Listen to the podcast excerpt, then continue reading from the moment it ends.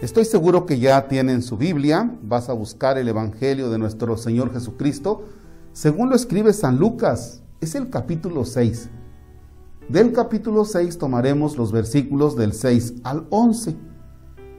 Bien, mientras lo buscas le puedes poner pausa y si no continuamos. En el nombre del Padre, del Hijo y del Espíritu Santo. Un sábado Jesús entró en la sinagoga y se puso a enseñar. Había allí un hombre que tenía la mano derecha paralizada. Los escribas y fariseos estaban acechando a Jesús para ver si curaba en sábado y tener así de qué acusarlo. Pero Jesús, conociendo sus intenciones, le dijo al hombre de la mano paralizada, levántate y ponte ahí en medio. El hombre se levantó y se puso en medio. Entonces Jesús le dijo, les voy a hacer una pregunta. ¿Qué es lo que está permitido hacer en sábado? ¿El bien o el mal? ¿Salvar una vida o acabar con ella? Y después de recorrer con la vista a todos los presentes, le dijo al hombre, extiende la mano. Él la extendió y quedó curado. Los escribas y fariseos se pusieron furiosos y discutían entre sí lo que le iban a hacer a Jesús. Palabra del Señor. Gloria a ti, Señor Jesús. Bien, fíjense que los fariseos se están fijando en una cosa nada más. ¿En qué se están fijando?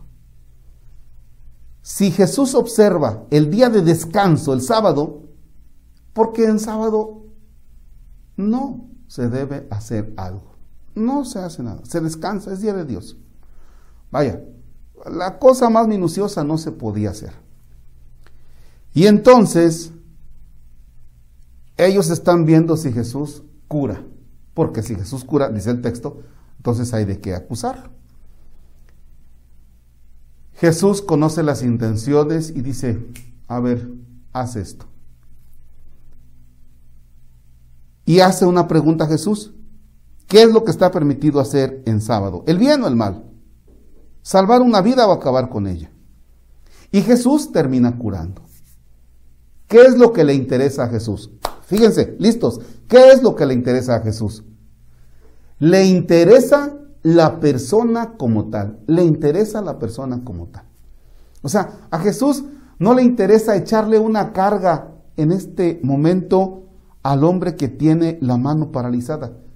¿Sabes qué? Ahí te aguantas hasta el, hasta el que haya pasado el día de descanso. Ahí te aguantas. No, Jesús lo primero que hace es que le interesa a la persona. Y entonces cura. Remarco, a Jesús le interesa la persona. Fíjense bien, ¿a qué nos debe llevar esto? que a nosotros lo que nos debe interesar en todo momento es la persona como tal. Te debe interesar tu esposo, tu esposa, tu hijo o tu hija. Supongamos que alguien de tu familia se equivoca. Por ejemplo, comenzó a consumir drogas. O por ejemplo, tiene una relación que a ti no te agrada. O por ejemplo, no sé, reprobó una materia. Y como va, tú condenas y dices, eso te pasa por burro, porque yo te dije, porque esto, que el otro. Espérate tantito, espérate. Primero que nada, ¿ya escuchaste a la persona? ¿Ya escuchaste? Porque antes de condenar, antes que arremeter, antes que irnos en contra de la persona, lo que se tiene que hacer es entender el contexto. A ver, tú me interesas porque eres mi hijo, porque eres mi hija. Que el papá se equivocó.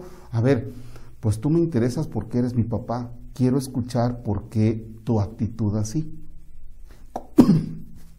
Perdón. Con tal de que con tal de rescatar a la persona. ¿Qué es lo que hace Jesús? Jesús rescata a la persona. En ese sentido no respeta el sábado porque lo que le interesa rescatar es la persona.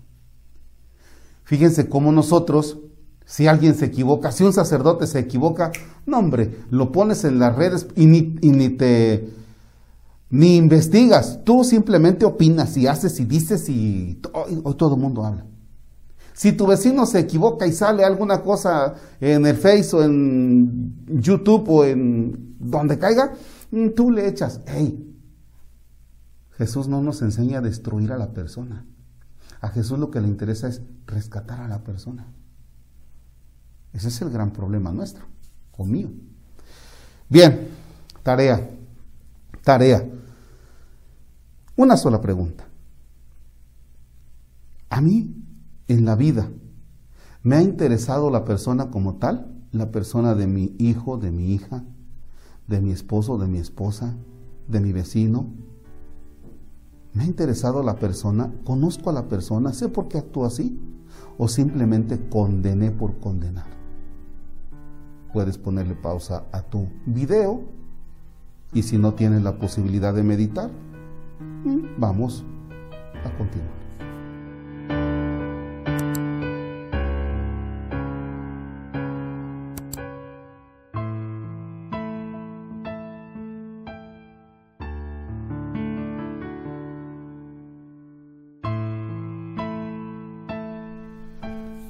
Señor, te doy gracias porque seguramente teniendo la posibilidad de condenarme por mis acciones, tú me has mirado con misericordia. Gracias Señor porque me has dado tiempo para que mi enfermedad, no la física, sino mi enfermedad moral, la vaya sanando. Gracias porque tú me has mirado con amor, porque no me has condenado. Ayúdame a mirar a los demás con amor y antes que condenar por una mera observancia de las condiciones morales y de las normas, ayúdame a rescatar a la persona. Hoy te pido perdón porque muchas veces he juzgado a la ligera, porque he condenado a partir de mis criterios, de mis normas, de mis pensamientos, de mis costumbres, sin entender a los demás. Señor, en este día haré lo posible por ponerme en paz con aquella persona a quien he ofendido, a quien he criticado. Mínimo abriré mi mente y mi corazón. Y en este momento mi oración lo ofrezco por esa persona a quien he condenado.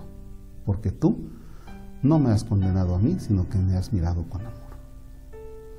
Padre nuestro que estás en el cielo, santificado sea tu nombre Venga a nosotros tu reino, hágase tu voluntad en la tierra como en el cielo. Danos hoy nuestro pan de cada día, perdona nuestras ofensas como también nosotros perdonamos a los que nos ofenden. No nos dejes caer en tentación y líbranos del mal. El Señor esté con ustedes. La bendición de Dios Todopoderoso, Padre, Hijo y Espíritu Santo, desciende y permanezca para siempre. Amén. Excelente jornada.